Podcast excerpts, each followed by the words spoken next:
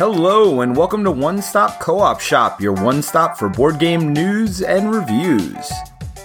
This week, game designers Peter Gousis and Michael Kelly will review a cooperative game and have a related design discussion.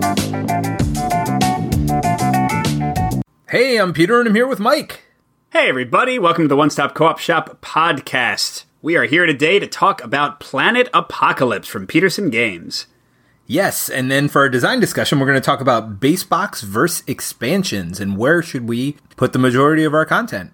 Yeah, that's right. And how much should we pay for it and how should it all be distributed? Definitely going to get into some fun stuff, kind of more publisher side than designer like we usually do.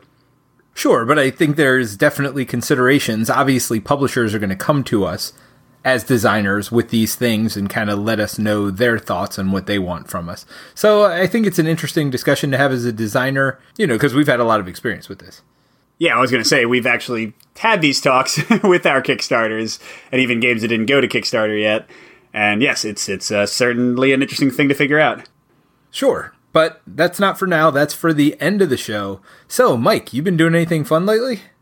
Still quarantined with my kids. We've been playing more video games than maybe they should, but I guess if I ever needed a chance to introduce them to like old Genesis and Super Nintendo games, now is the time. Uh, I'm like signing up for free trials of things, so I signed up for a free trial of PlayStation Now, which has like access for free to all these PlayStation 2 and 3 games and things. So I'm showing them the ones of those that are safe for them to watch.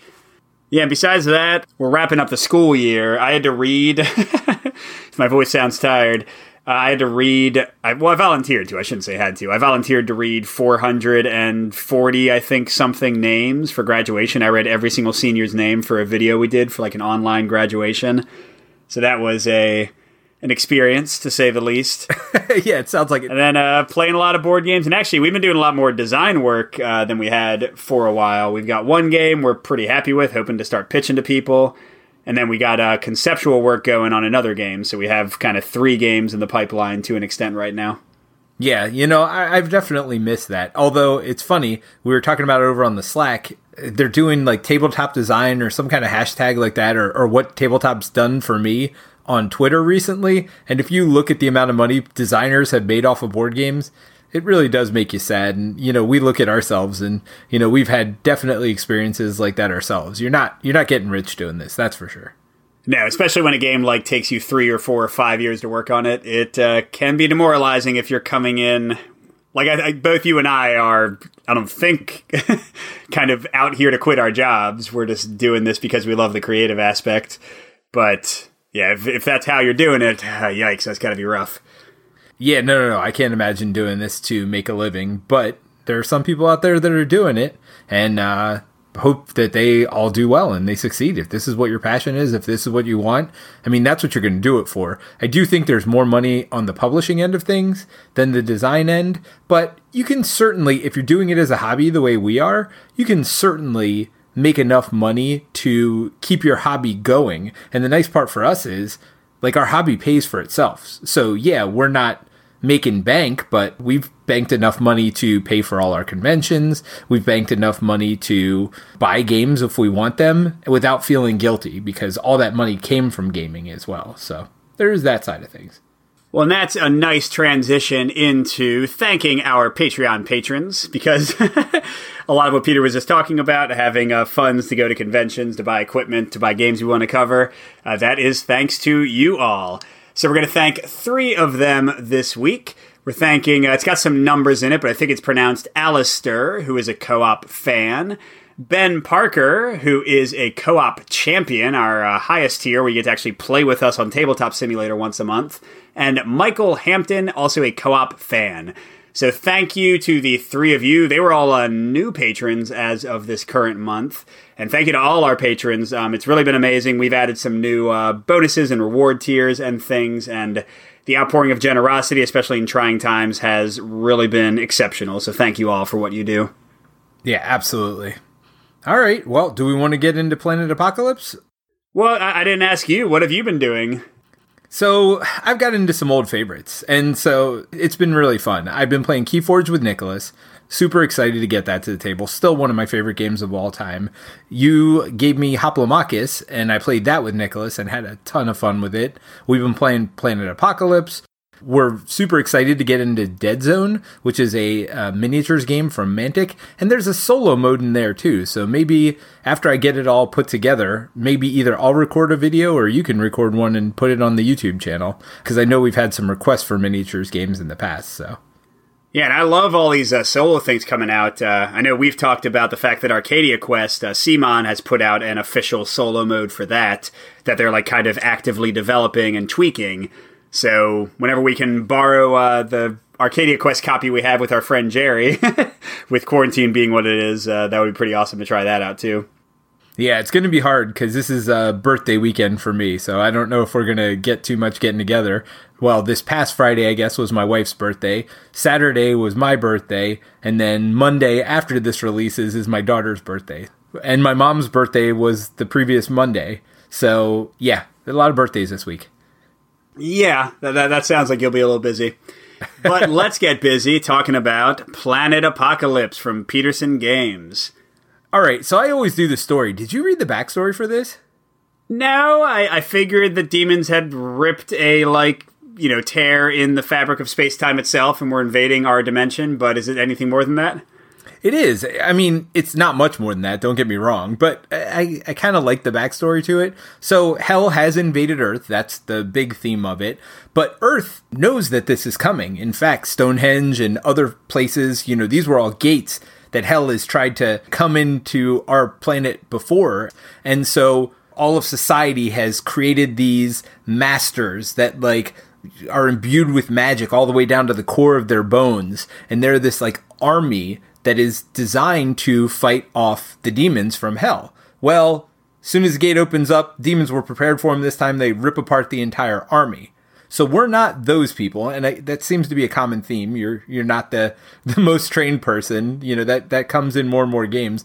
But the cool story here is that you are somehow connected to one of these great warriors. So somebody got a kidney transplant from one. Somebody was like blood brothers with one since they were younger. So there was some kind of connection between these warriors that are now taking up the mantle and the warriors who were all slain when you know hell invaded earth. So I thought it was a neat spin on things. And, uh, you know, they always have to justify why you're not this great warrior at the beginning, why you have to train up. And I think this is a pretty good explanation for it.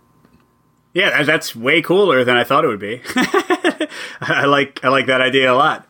Yeah, no, when I read it, I mean, it's literally, you know, half a page of text, but it was really cool text. I was like, wow, that was pretty neat. I wish I knew I was doing that when I was playing the game. I just read it before tonight so I could talk about the theme.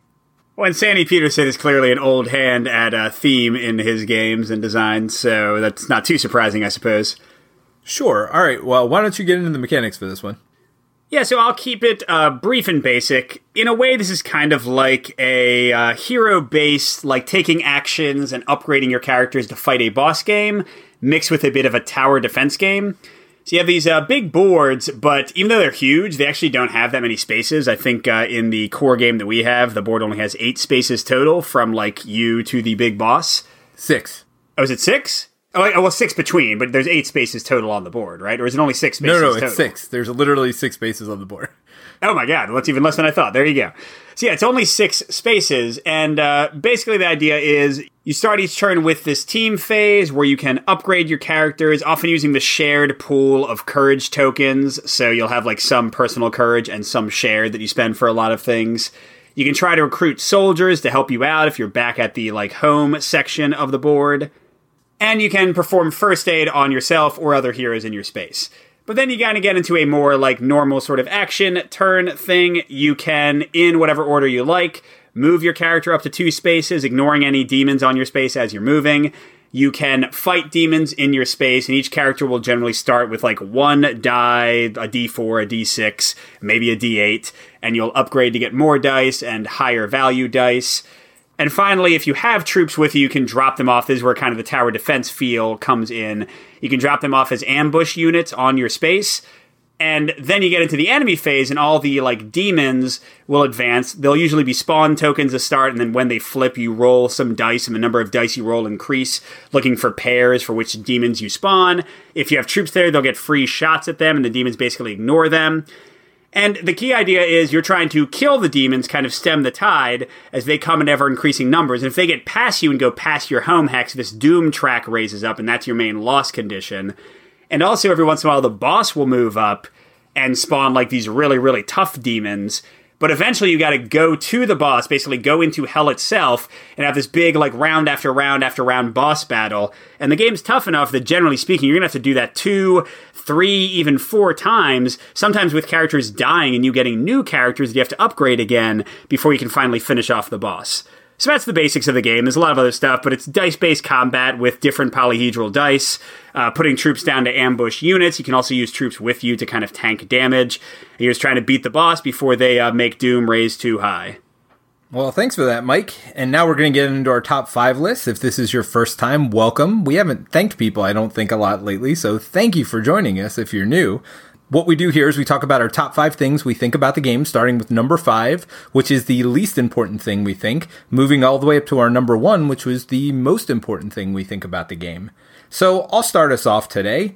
My number five is this is a dice fest.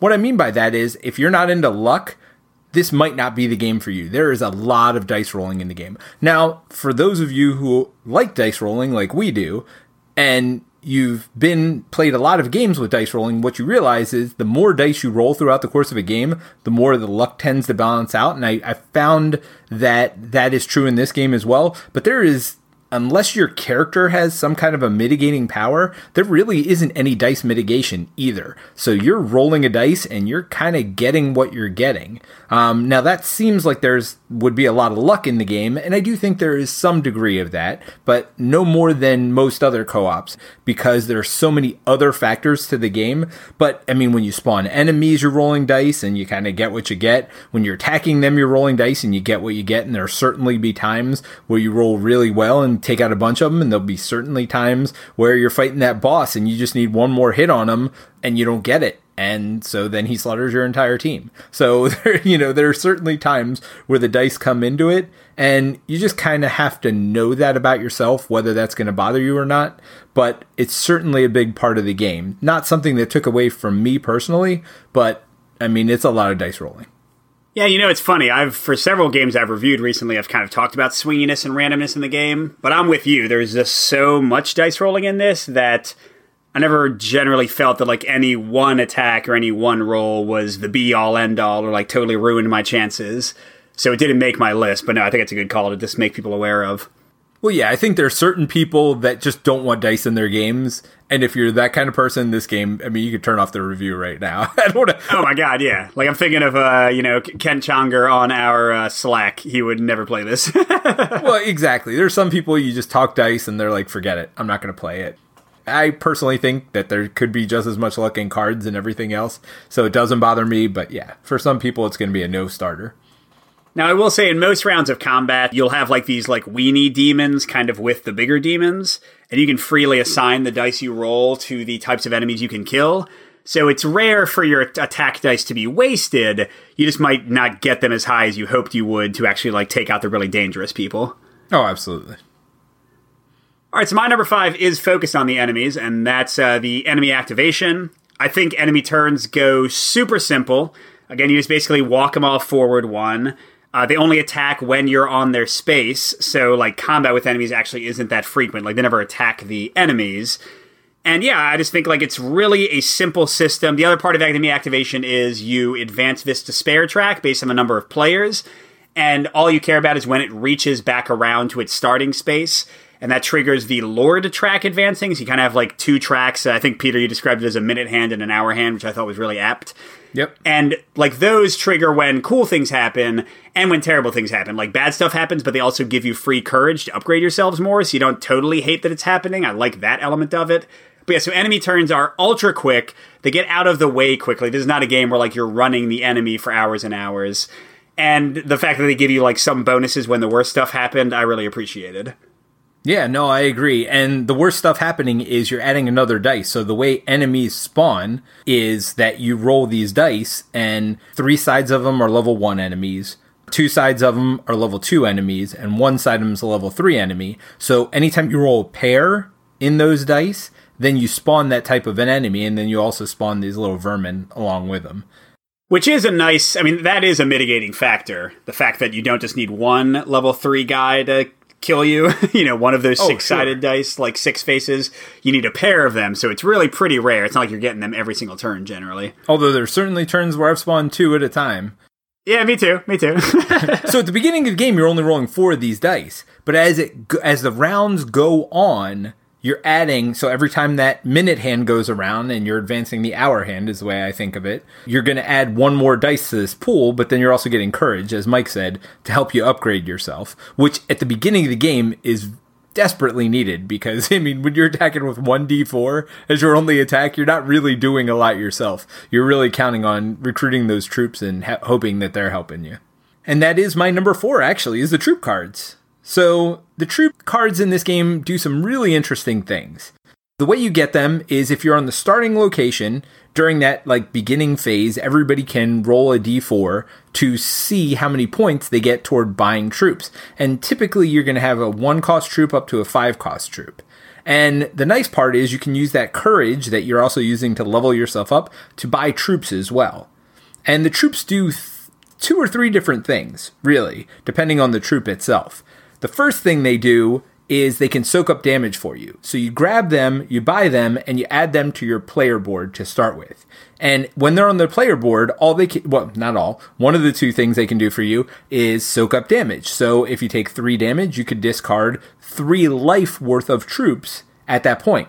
The other thing you can do is during the main phase, you can drop them off either at your starting location or if you move somewhere else, you're taking them with you and you could drop them at that location. And they become more and more powerful the more troops you have there. So when they're one troop, you might only roll 1d6. When you get four troops there, you might roll 3d6. Or it might start as a d8 and go to a d10 and then 3d8 and then 3d10. So it becomes more and more powerful the more troops of the same type you get at a location. So that's the second thing they do for you. And then the third thing they do is some troops even have special text on them. You can discard them from on your character sheet to gain a d10 in combat, for example. So there are many things you can do. And even though it, there, it isn't a big card play game. These troops, they give you so many options for things you can do in combat that I, I just like their versatility.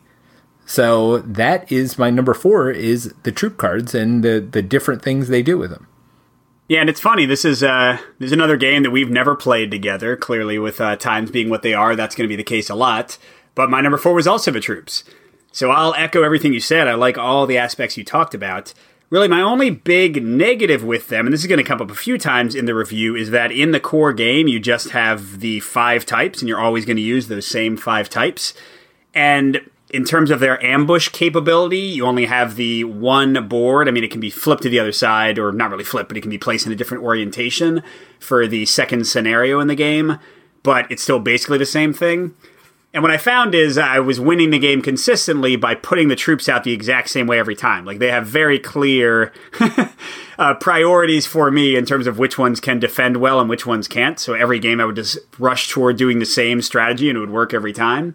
Sure. So that's not a that's not a complaint about the design itself because some maps don't have just one avenue of enemies coming, they have two or three. So you can't just have like one line of defense. And uh, if you buy expansions, you get new types of troops that you can mix and match and stuff. So I think with expansions, this would not be a negative at all. But the only like negative I have with the troops, because I like everything you said, is that at least with the core game, for me, they got really stale and became obvious how to use them every time. Sure, and not only that, not only are there only five troops, you know, one at each cost in the base game, but really you have two sets of two as well because the one cost troops and the three cost troops are very similar, except for the amount of life they can soak up. And the two cost troops and the four cost troops are very similar as well as far as the dice they put out. Just the four cost troops have a special ability with them and can soak up more damage as well. So, yes, even though there is these four different types of troops, they're actually more similar than you would think they would be. Yeah, yeah, and that'll get into our design discussion later as well. But Peter, what's your number three? All right, so my number three is the combat itself. Basically, at the beginning of the game, Mike's right. You have either a D4 or a D6 to start with, but you'll be upgrading throughout. So maybe, you know, there'll usually be, I'm going to talk about the upgrading later, but there'll usually be a spot where maybe you get another D4 or D6 or whatever, and maybe you buy some cards, or might, there might be spots on your board that let you upgrade those. So a D6 will go to a D8, or a D8 will go to a D10, etc. So you're going to roll the dice basically that you have in your pool. Now, there is a way to help each other, and that is with assists. So if you're in the same space, you can spend your resource, which is that courage that we've talked about. So every time you kill a demon, you get a courage. So you can spend a courage to help somebody in your space to upgrade one of their dice. So again, d4, 6, 8, 10, 12. You can upgrade one of their dice by assisting, by, but you have to spend part of that resource. So that's the cost benefit analysis you have to make. And then on the other side, if you don't kill everything, then they're going to attack you back during the enemy phase. So I just thought the combat itself was very interesting. So when you don't kill them, like I said, if there are enemies on your space, and typically you'll know, unless you just totally whiff on your combat, you know if you're going into a space, you're going to get attacked. But the way it works when they attack back is they're going to roll dice just like you do. And they're rolling typically d6s or d10s. And you have to beat this armor stat. So that's the other interesting part about combat is everybody has these armor stats. The enemies will have an armor stat that might be so for the weakest guys, the armor stat's one, which means if you get a two or above, you hit them. For the the first level guys, the armor stat's three. So if you hit four or above, you hit them. And again, you're rolling these different types of dice. Then the next level guys are six. So even if you're rolling a d4 or d6, you have zero chance of killing these guys. But anything above that, so you have to roll seven or above to hit them. The level three guys, you're like, oh my gosh, what are you going to go up to 10? No, they don't. This is the interesting thing. They have it so that you need, it's four plus four, which means you have to have two different dice, both of which exceed four. And they play with that with the characters as well. Typically, you're starting with two or three armor, but there are ways to get more armor for yourself as well. So you could get up to three, four, five, six, and then the enemies have to hit higher than that number when they're attacking you as well. So I just thought it was neat how the combat worked. It's a very simple thing to do. You roll as many dice as it tells you to. I got four enemies, then they all roll two dice, then roll eight d10s. And it's easy as that. And I take however many are above my armor, I take that much damage. And I either soak it up myself by taking wounds or I discard troops at my location, either on my card or at my location itself, to soak up those wounds. So combat's very simple, but I think it's very good. Yeah, once again, it is funny. Uh, I guess we just design and hang out to, with each other too much because my number three is partially the combat, although I kind of broadened it out to be like the whole player turn and taking your actions as well. Because I think with as much randomness as this game has, there are some really nice tactical decisions to be had here. One of the big things is, like I said, uh, enemies don't affect your movements. You don't have to fight like the kill stack right in front of you. You can run past them to the weaker group of enemies uh, one space further away. And a nice thing, kind of, for the mitigation of the random spawning and the random combat. Now, this doesn't apply if you're playing on scenario two, the Doomgate one, where the enemies, in that one, if enemies get past you, they just go back around to the other side. So they're going to keep on coming and coming and coming. But in the usual scenario, if an enemy gets past you, yes, they increase doom and make uh, you closer to losing the game, but then they're gone, so it's like you killed them for free. So I'd often let like level 3 enemies just pass me by and be like, well, they're too hard to take out anyway, and it wouldn't be that big of a deal. But yeah, like Peter said, uh, the combat is fun in and of itself. But the uh, the combo of like moving around and the desperation of combat, like when I would run back, trying, you know, in a last ditch effort to take out this one demon before they got away, and not even that, but uh, the the tenseness of going into battle with the demon lord, you know, this big boss, and just having this drag out fight, and he can do so much damage, and he spawns extra minions on him too when you go in there, like to block for him basically and hit you more. And just like seeing your guys be picked off one by one and deciding whether you want to run away. Usually you go in with a lot of troops and seeing your meat shields just get taken out and be like, oh my god, it's a lot of fun. Like Peter said, I mean, if you don't like dice, you aren't going to like it, but I found it consistently entertaining. Uh, whereas, you know, I felt like I had solved the troops to an extent. The actual tactics turn to turn were still interesting every time I played. Yeah. And the, the other interesting thing is you can move, you can drop off troops, and you can fight. That's literally all you do on your turn. But the order you do it in matters too, because you could fight and then move away too if you don't kill that last demon. So I think that's part of the reason the luck didn't matter as much. If I got unlucky and didn't kill something, a lot of times I would move to like maybe I just move one space back where, you know, those troops would be coming toward me again. And so I'd have another chance next turn at them. So there was definitely a lot of tactics. Considering how simple the actions in the game were, there seemed like there was a lot of choices to me. Yeah, and again, I imagine with expansions and different maps, it would only expand out from there. Well, I mean, that's really going to tie into our design discussion a lot, too. Sure. All right, so my number two, and this might be your number one, I feel like it might be, is this game is overproduced.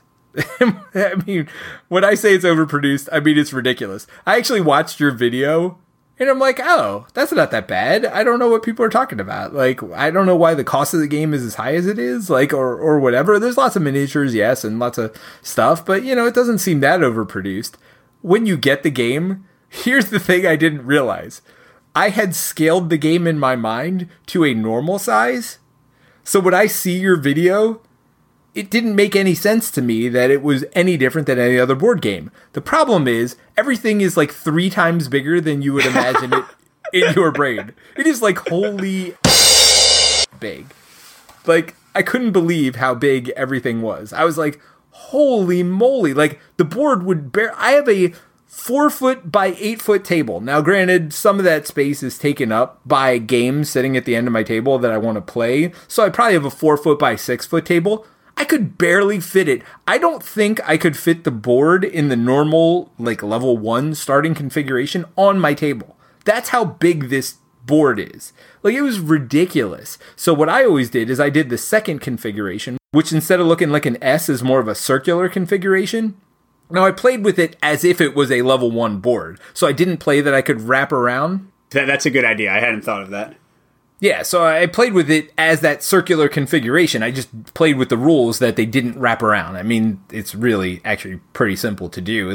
But I, I just couldn't figure out a way to fit the board on my table along with. I mean, so when you fight that boss, there's a literal board that is not really, but almost a board game size board that you're supposed to do this fight with the boss on. And it's like, I never did that. Uh, well, when I played with my son, he made me like pull out that board, so I did. But like, and I put the miniatures on it. Like, technically, you can do that, but you don't really need to. Like, you could also do it in the gigantic space that they provide for you to fight in anyway. So yeah, the scale of this thing is just amazing, and that's one of the negatives of the game is the cost. And I'm sure we'll get into this in our final thoughts, but if they had made this a normal scale, I feel like the cost would have been a lot more palpable. So I think that's the thing. Now, these are the same people that did Cthulhu Wars. So if you've seen Cthulhu Wars, you know there's giant miniatures that don't need to be that big. There's a lot of overproduction. But there's, I mean, the other side of the coin of overproduction is sometimes it's a good thing right? Sometimes people want that. Certainly, if people walk by your table and see you playing this, they're going to be like, oh my gosh, what is that? There is a coolness factor to overproduction as well. So, I mean, if you don't mind the price tag, it could be a pro for you that these things are overproduced as long as you have a table not only big enough to hold it, but strong enough. I mean, I don't know. If I feel like I left this on my table for long enough, my table might collapse. you know, as long as you have those things, then you're fine with this production. So for me, overproduction is my number two. It's both a pro and a con, although I think for most people it'll be more of a con than a pro. Yeah, it is weird, man, how similar our list is because that's coming up for me in a minute, like you guessed. And my number two is uh, the gift system and the upgrading, which I'm sure is going to be your number one. Maybe. I think this is awesome. Like, I want to see five more games do this right now. So we mentioned you have this courage pool. You earn one courage every time you defeat a monster. You get free courage kind of for all the characters to share and use uh, every time the despair track advances. And one of the main things you use them for are these gifts. So you've got this offer of gift cards available, like kind of mini cards, and most of them will have zero cost on them. They just have like a little bonus, like, hey, up one of your dice by one value, or hey, do X or Y. But on your player board, you have a unique track for your character of abilities, kind of like a little skill tree you're walking down. And uh, on that track will be two abilities that are completely unique to your character, as well as more basic abilities, but still unique to your character. Like, you know, I might get a third die and you never do. But the cool thing is, you combine them. When I want to upgrade my character, I pick one of the cards from the offer and I cover up one of the cards uh, that is available to me on my character sheet and I gain two upgrades. I gain whatever the card gives me, and I gain whatever my character sheet gave me. So, uh, how I described it to Peter when I was like telling him about the game, it's kind of like the best of both worlds in a way because you have the randomness and the excitement and the variety of a fully open upgrading system where you get new cards every game, especially again if you expand it but you also have the consistency and the differentiation of a unique character with their own upgrades and tracks. Which, you know, usually you get one or the other with games. Here you get both, and it's so clever. I just think it's so great. I love leveling in games, feeling like a hero and kind of crafting my hero. And this game does it better than just about anyone I can think of, especially for such a, a streamlined, simple system with the rest of the game. Well, you guessed it. That's my number one. The leveling system is amazing. I mean, as much as the overproduction is what people are going to notice when they see the game, the leveling system for your characters is, like you said, I think it might be the best I've ever seen in any dungeon crawler. I mean, you said it all. The consistency of having your character differentiated because you get certain upgrades, but yet you have this gift stash of things that you're buying from. And not only that, but there are a couple other things that Mike didn't mention. There's upgrades on your character sheet one of which you start with at the beginning of the game, which differentiates your character. You also start with a weakness at the beginning of the game that differentiates your character. So only your character will have that weakness and only your character will have that strength. And there are two more that you'll unlock through this card placement system. And it's not willy nilly. You can't place the cards where you want. There's going to be a path. Usually there's two start starting spots, but I've certainly seen it where there's only one where you have to place your first card. It tells you the cost of that upgrade, right? It might cost five courage to get that upgrade. And then I buy any card from the gifts and put it on that upgrade. And they didn't stop there. As you said, the cards you're buying from the gifts have different power levels too, and they have different costs associated with them. For example, one of them just makes the cost six cheaper and has no special ability associated with it. So you just get whatever level upgrade you want for six less. There are some that cost two or even four, and I don't know. I mean, I haven't seen them all. They could cost much more because they know the card's better than some of the other cards that you could buy from the gifts. And so you buy it for two plus whatever the cost on your board for the upgrade was. It's genius. You get two things at once. You know who I thought of with this was Jamey Stegmaier. I don't know if you that reminded you of Scythe at all, where you're upgrading and you get double bonuses at the same time. Jamey would be so proud, and I know he's a huge fan of the show, so I'm sure he's listening to this episode. Shout out to you, Jamey. You're the one who pioneered this, and is so good here. Well, and also, uh, j- just kind of in the Stonemaier uh, catalog, I just did my uh, Wingspan videos recently. In Wingspan, you get often the brown powers on your track, and also you unlock like the new automatic resource generation things of putting more birds down. So, no, yeah, I, I, I love that kind of stuff. Actually, you're right. Wingspan does it too, because also, depending on how many birds you get out, that increases the power of that whole track as well. So no, Jamey is a genius. He he was definitely a pioneer for this. But this in a dungeon crawl, I hadn't seen it before, and it does it so well here that it helps differentiate your character. Every character feels different, but they're also never going to level up the same because you're never going to have the same level ups in the gift offer to buy from every game. So, uh, it is so good. That's the thing that I think makes this game stand out for me is that leveling system and and just the characters themselves just feel different. Yeah, I mean, clearly it's my favorite thing too because we're ending on a negative note for me. And I do want to say, uh, Elizabeth Hargrave, good job on Wingspan's design as well. We're not just going to compliment Jamey on that idea.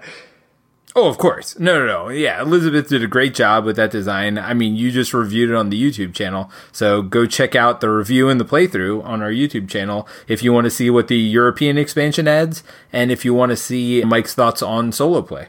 Yeah, that's right. But back to Planet Apocalypse. Uh, yeah, my number one is very similar to Peter's number two.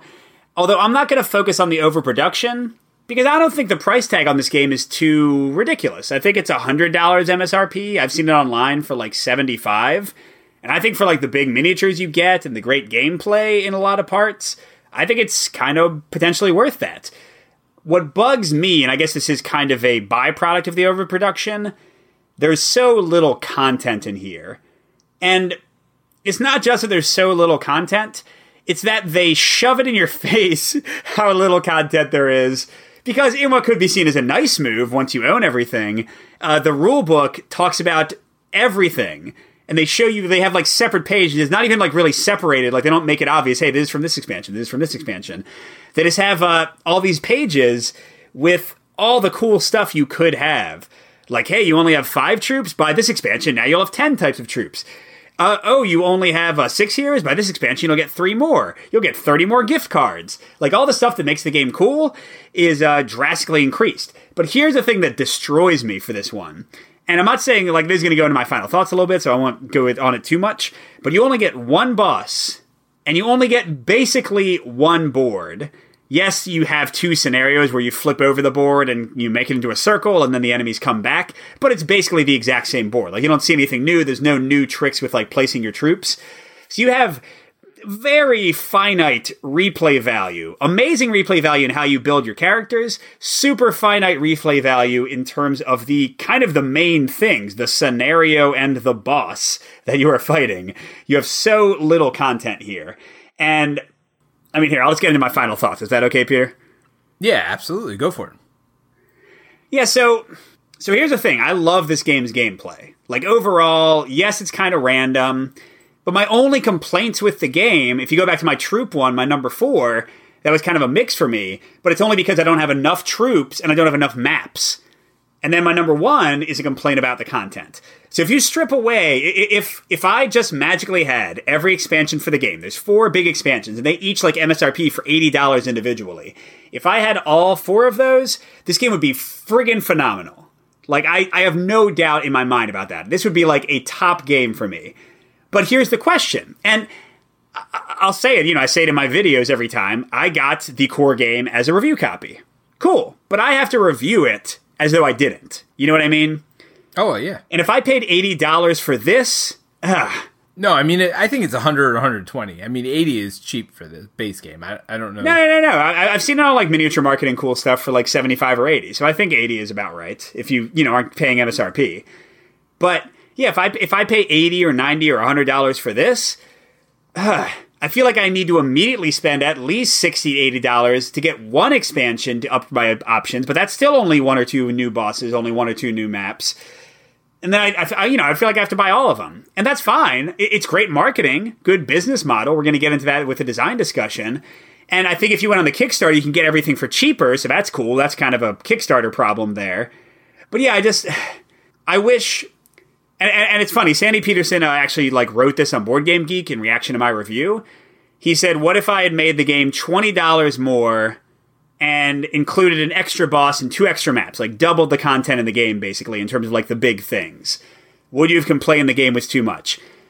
And at the time, I said, "I don't know," but I would say now, no, I would not complain. If this game was 120 MSRP and I got two or three bosses and four maps with like drastically different scenarios, I think that would be great. But as it is, this one is hard to recommend unless, like Peter said, you are not going to worry about the money. If you are ready to pay like $300 or $400 to own everything, this game is awesome. This might be like your favorite game of the year or the last few years. But you got to be ready to put up that money or you're going to be. I, don't know how you feel, Peter, but I was like, I played it five times and I was like, yep, that is the entire game. Unless I pay more, I don't have any desire to play this again generally. Uh, so yeah, that's me. I'm really curious to hear you because we haven't really talked about this. You've been pretty mum on the issue. Well, yeah, it's funny. When we first started the podcast, every time we would talk about a game, we would make sure not to talk to each other. And I think over the years, we got less and less strict about that rule. And so some of our final thoughts aren't as much of a surprise. So I've been really trying to go back to that because I, I, do like the surprise value of what, what is that other person going to say during this review. So here are my thoughts. I totally disagree with you on your number one as far as the overproduction with the shoving it in your face in the rule book. I love that this is one rule book. I love that I can look, and see what components I would get if I bought an expansion. I love that they show me in the back what the maps are and they tell me what the rules will be if I buy those maps. Because, first of all, as a designer myself, I could just proxy them, right? If you don't care, you can just make that map, in all honesty. So you don't have to buy everything. But secondly, I just love knowing what I'm purchasing before I purchase it. So for me, the one rulebook is fantastic. I wish every game did this. Uh, I do wish they told you a little bit better. There's no like delineating line that says, hey, I, I mean, if you look closely enough, or if you figure out like where you're supposed to look, it'll be like, hey, this is expansion one. This is what you get. This expansion two. This is what you get. I love it because the other, or you gave me a game and I can't even remember. Oh, Hoplomachus. You gave me Hoplomachus, and I'm like, what tokens go with what expansion? You had no idea. And unless it there's a rule book for that expansion that tells you exactly what you get, there's no way to do it. And I always hate 50 rule books to look at. The other thing I'll say is with everything in one rulebook here, there's no additional rules. Like I'm not trying to pair together two or three rulebooks. And the nice part is, and I'm looking at the expansion content in there because uh, this game is great. And so I'm thinking about what expansions I want to buy. And so I'm looking at it and I can say, okay, this is exactly what comes in these expansions. And there's no additional rules. The one thing that I love about expansions is when they don't add, they add extra content, but don't add extra complexity. I love that in expansions. And that's what you get here. You get new enemy types, you get new troops, you get new bosses and you get new level four boss or enemies, bosses, whatever you want to call them. They're like the mini bosses Mike was talking about that you'll spawn midway. You only get two in the base box. More of those would be super cool because then you don't know what's coming at you even halfway through the game, as well as new maps and scenarios that go along with those maps. But the thing that is cool is the only new component they add in these expansions are these location cards. And I was trying to figure out what's a location card do. Well, all it does is tell you which troops to use. Hey, use these ones from the base game, use these ones from the expansion. So you can randomly shuffle those up and draw a new one for each time you play. So the one thing I'm going to disagree with you with also is I don't know that you need all four expansions. I think you get one or two expansions and you'll be good. I do agree with you on the price. I mean, to get to where I would want this game to be, I think you need at least two expansions. So now you're talking 200 to 250 bucks. That's a lot. That's a lot. And not only that, but the box is huge because all, everything in it's huge. And so I can't imagine even how big the expansion boxes are going to be, but you're getting a couple more level 4s, you're getting two new bosses I think with each expansion. I actually think the expansion value might be better than the base game value. Do you agree with that? Yeah, you know, I well, for, first of all, I think like I, I want to retract some of the things I said because everything you said about the rule book really makes sense. So n- never f- forget my negativity.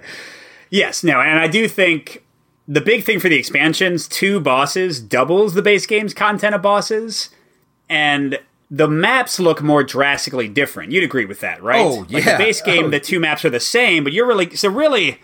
Yeah, I guess you're right. Each of the expansions does have kind of better value than the base game. Now you don't get like nearly as many gifts in the expansions as the base game, and you get fewer characters. So like the hero side of things is not as big of a jump with the uh, expansions. But yeah, you're pretty much doubling, or you know whatever it is, quadrupling. I, I don't know how the math works out. your variety of plays between bosses and scenarios with each of those expansions, and they're like sixty dollars, I think, at discount online sites. So yes, I mean I, I hear you on all that. Well, actually, all right. So I'm looking at it now. You get two new heroes, three new fourth circle, which again is the the upgraded minions. Yeah, and that's again more than the base game, which only had two of them. Yeah, and two new bosses. So you're doubling the bosses. You know, one and a half times the number of fourth circle guys. and basically double the scenarios because the base game ones are so similar. Yeah, you're getting two new scenarios. You're getting ten new gift cards, and you're getting new trooper cards, which is a huge upgrade over the basic. Now you're not getting any new minions. So the level, uh, the larva and the level one, two, three guys are never going to change. But I don't think I mind that, right? Like that's going to keep the game more streamlined in Yep. terms of like the turn to turn action.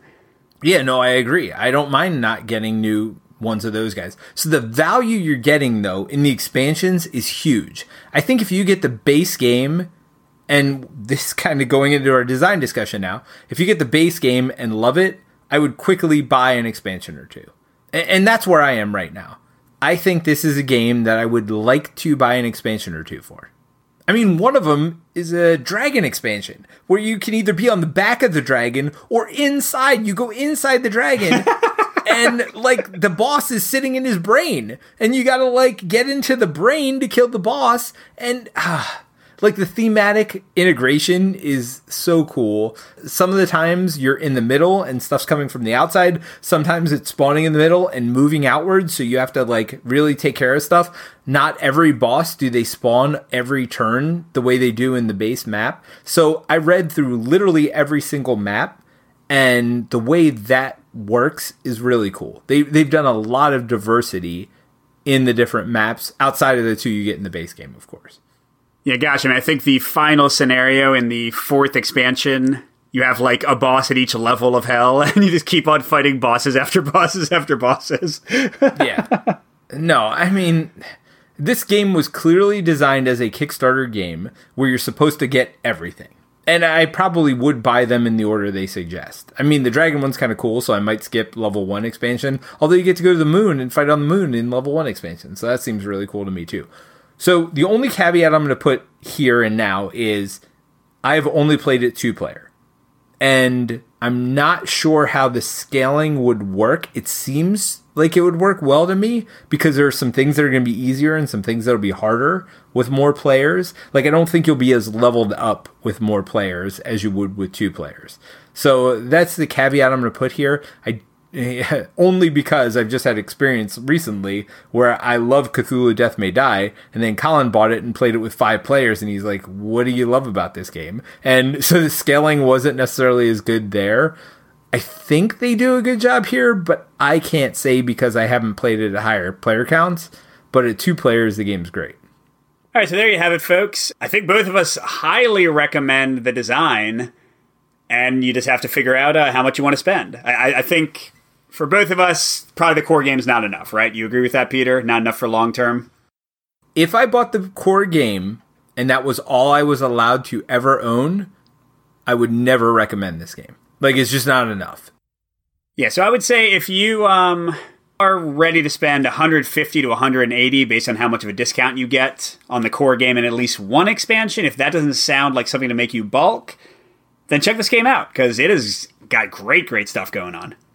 Yep. Nope, we're on the same page. All right, so let's get into our design discussion. I've talked a lot this week. So let's have you start out with our design discussion, which is the base box versus expansion. So both you and I agree that there isn't enough in the base box of this game. So how do you decide as a designer, and I mean, I guess again, it's more of a publisher question, but what do you like? Do you like more in the base box and less in expansions? Do you like less in the base box and then expand it if you like it? What are your thoughts on it?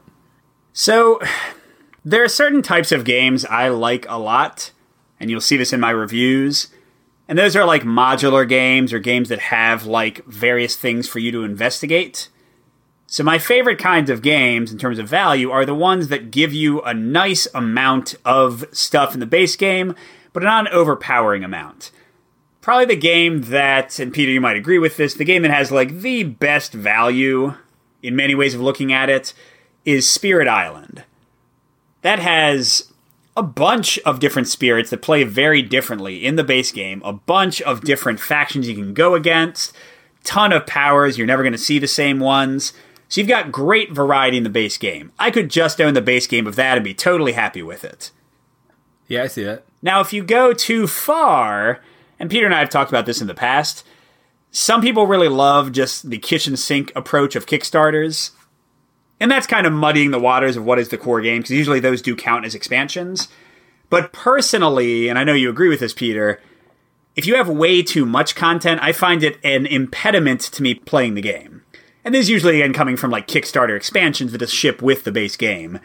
But if Spirit Island, for example, in the core game had like 30 spirits, and not just 30 spirits, but like I had to like separate out like all these different complex elements and things, that would make me want to play the game less. So there is kind of a, at least for me as a gamer, there is kind of a sweet spot to hit. Like Planet Apocalypse clearly has too little, and a lot of Kickstarters if you add all the stuff together. Like, you know, uh, Street Masters Aftershock. Oh, that's too much stuff right now. Like I haven't even played it because I just don't want to. I just want to get all those cards out and separate everything. Like that's too much. I think there is a sweet spot you can hit. I would say uh, Cthulhu Death May Die, since you mentioned it, similar theme to Planet Apocalypse. That one has great content, I think, in just the core game. Yes, you do want to expand pretty quickly, and maybe they could have had one more boss, but like the scenarios really break things up enough for me where I didn't feel like I'm doing uh, the same thing every time I play it. Whereas Planet Apocalypse, I kind of do, you know. No, absolutely. And so, all right. So the term is MVP, which is funny because we call ourselves MVP board games. MVP stands for in this scenario minimum viable product.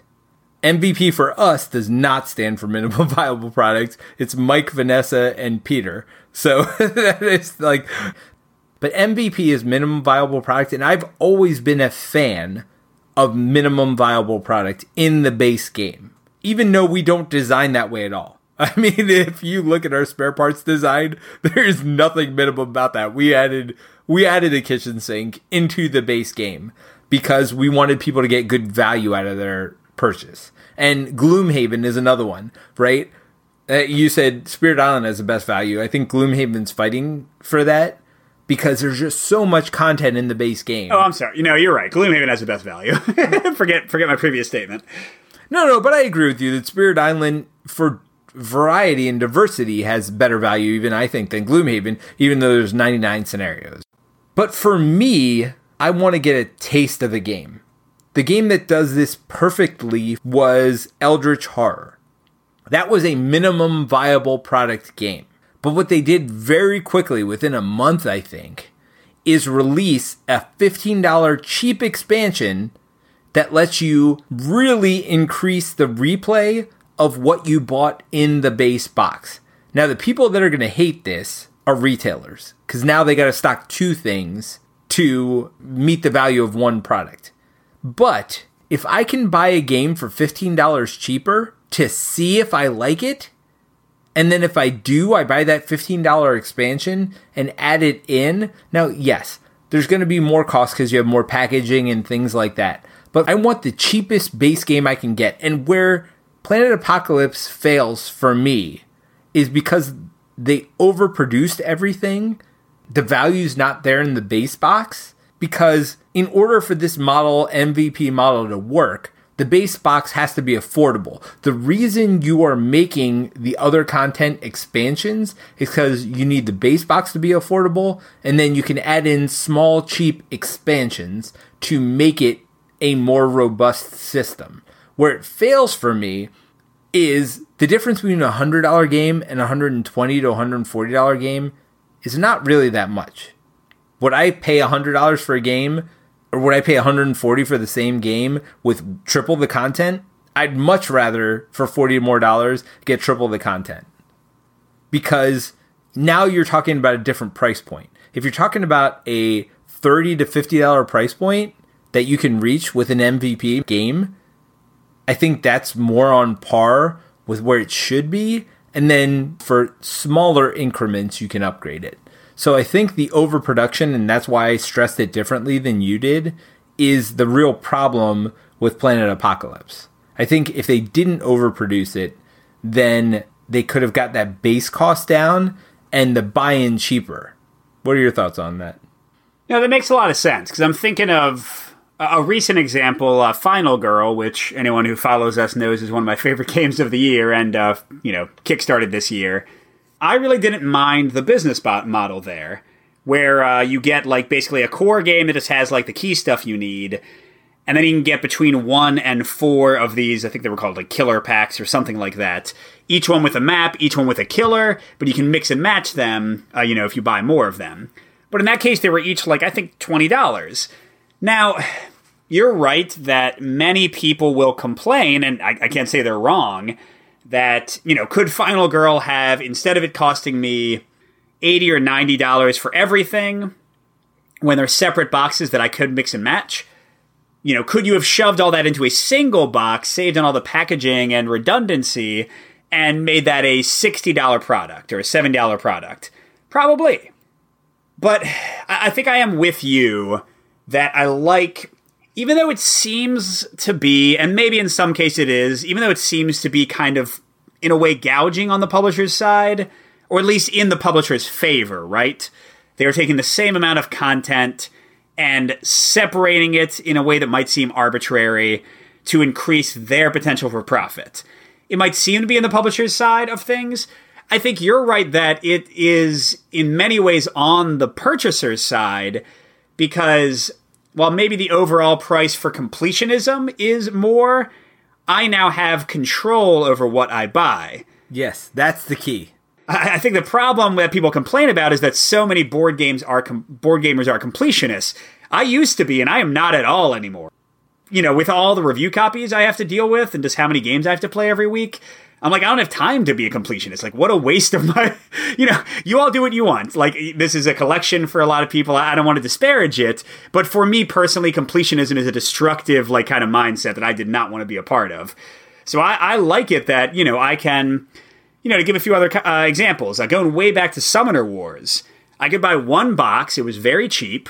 And I could try out these two factions if I don't like the game that much, I've spent what, $20, $25? Yep. If I love the game, I buy the other box. Could they have combined those into one box? Less money, I wouldn't have like a redundant second paper map, although I guess you could play four player with that. Yes, they could have. Uh, you know, Star Realms or one of those kind of things. You get like a little box with very, you know, not a ton of cards in deck building terms, but their expansions are super cheap. So, you know, who cares if I'm going to buy like $5 for 10 more cards because I've increased my, you know, if I, I know I love the game already. Yeah, I, am with you. I, I like the control being in the consumer's hand if they have the willpower and the wherewithal to kind of figure out what they actually want, even if the publisher does make more money in the end because of that business model. And here's just from designer and publisher perspective, I am now encouraged to make every single expansion good, right? Because if something's not good, you won't buy it. If I make five Star Realms expansions and two of them are good, the other three are going to sit on the shelves and no one's going to buy them. They're going to want the two good ones. So even though people think, oh, it's a money grubbing scheme, I, I, don't see that at all. The packaging costs, yes, are additional, but I'd rather have the onus be on the designer and the publisher to make good stuff that I want to buy which you don't get on Kickstarter all the time. And we've talked about it a lot. You know, if you're buying an all in pledge, not everything has to have the same amount of development and the same amount of work because it's like, well, it's just a throw in. Well, it's not a throw in if people are now making their livelihood on is this expansion great? Is Tom Vasel going to look at this expansion and review it well enough for me to sell copies of it? So, yes, I want to make a great product now as a designer that you want to purchase separately. If I don't offer it separately or if it's not available separately, then why would I put the effort in to make it good? So for me, it makes sense to do minimum viable products for expansions, for everything else, unless the cost is that much more that it matters, which I don't think it is. I would rather be able to pick and choose what I add to my game, and I would rather the designer have to put in a, enough work for each expansion that it means something. Yeah, I do think that's a nice transition to kind of the designer side of things. And speaking as designers and people who talk to designers, I'm not going to get into like specific games or publishers or people here, but you have different things happening with different games. Sometimes a designer will have made a thousand cards for the game.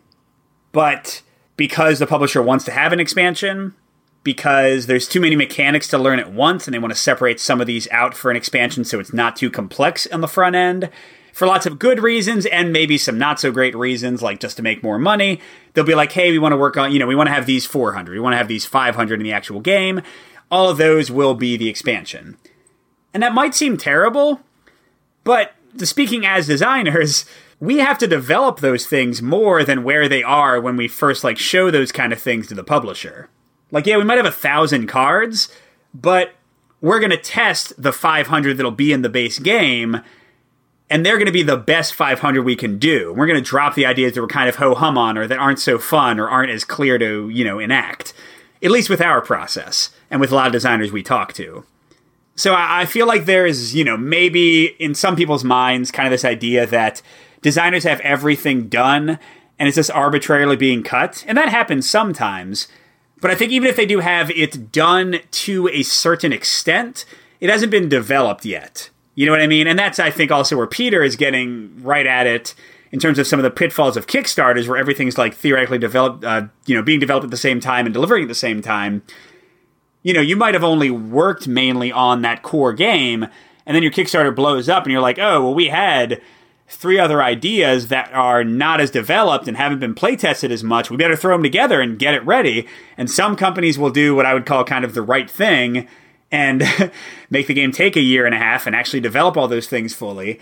And some companies won't, maybe because they can't, because that's their financial situation.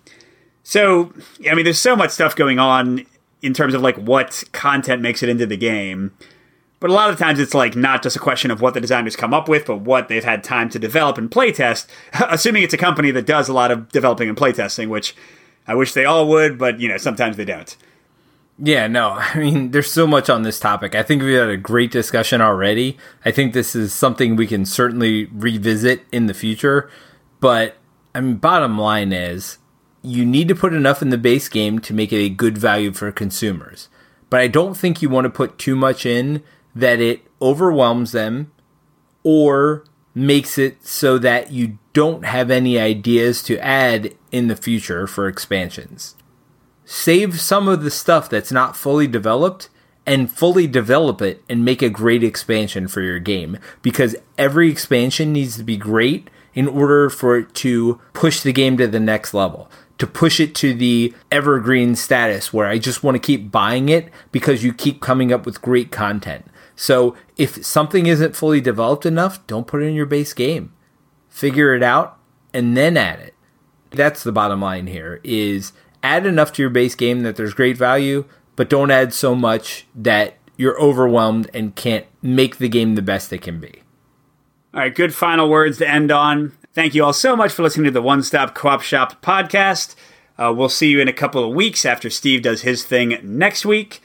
So it's interesting. We've never in our history done a repeat game except for Pathfinder because we forgot we did it in the first place. Well, I think Steve, uh, once or twice, I feel like Steve or somebody did a game we had already covered before, but I don't think we were on the episodes. But yeah, you're talking about Marvel Champions again next week, right? Yep. So we're doing Marvel Champions. There's been so many expansions that I think we're going to cover it. And then the following week, what I think we're doing is Too Many Bones. So back to back, we're going to get to revisit some games we've already talked about and talk about how either the expansion changed the game or how different things, so it kind of ties into our discussion today, have made the game either better or worse. Yeah, no, it's a great point. So uh, stay tuned. We'll have some great content for you. Check out the YouTube channel as well. Join us on Slack and Discord. And if you like what you're hearing, support us on Patreon. We uh, love being able to bring more cool stuff for you. Thanks for listening to another episode of the One Stop Co op Shop podcast. Please check out our YouTube channel at One Stop Co op Shop. If you want to reach out to us, the best place to talk to us all is on the Slack. See the show notes for details. Also, you can support us on Patreon. Check out patreon.com slash one stop. Thanks for listening, and we'll see you all next week with another top five list. You start each turn with this team phase where you can uh, basically you can. Blah, blah. But back to uh, Death May Die. That's not what this is called. Back to Planet Apocalypse. all right, good final words to end on. Uh, thank you all so much for listening to the One Stop Show. Except for Pathfinder, because we forgot we did it in the first place. I was expecting a laugh, but. Well, well I think Steve. Uh... Hey, Mike. Yeah. Did you notice all the demons had butt faces? Dude, they totally do. My son even watched, uh, asked that when I was playing it. He's like, "Why do they all have butts everywhere?" And I was like, uh, "At least it's not like Kingdom Death Monster where they have some other things everywhere." So, did you notice the one with the tail? No. So one of the demons has a tail. It's not a tail. That's its tongue coming out of its butt face. Are you saying? Is certainly a less child friendly episode. Yeah. No. There's butt faces everywhere. Like literally every single butt on every single demon in the game has a face on it, and I'm not really sure why. oh, lovely.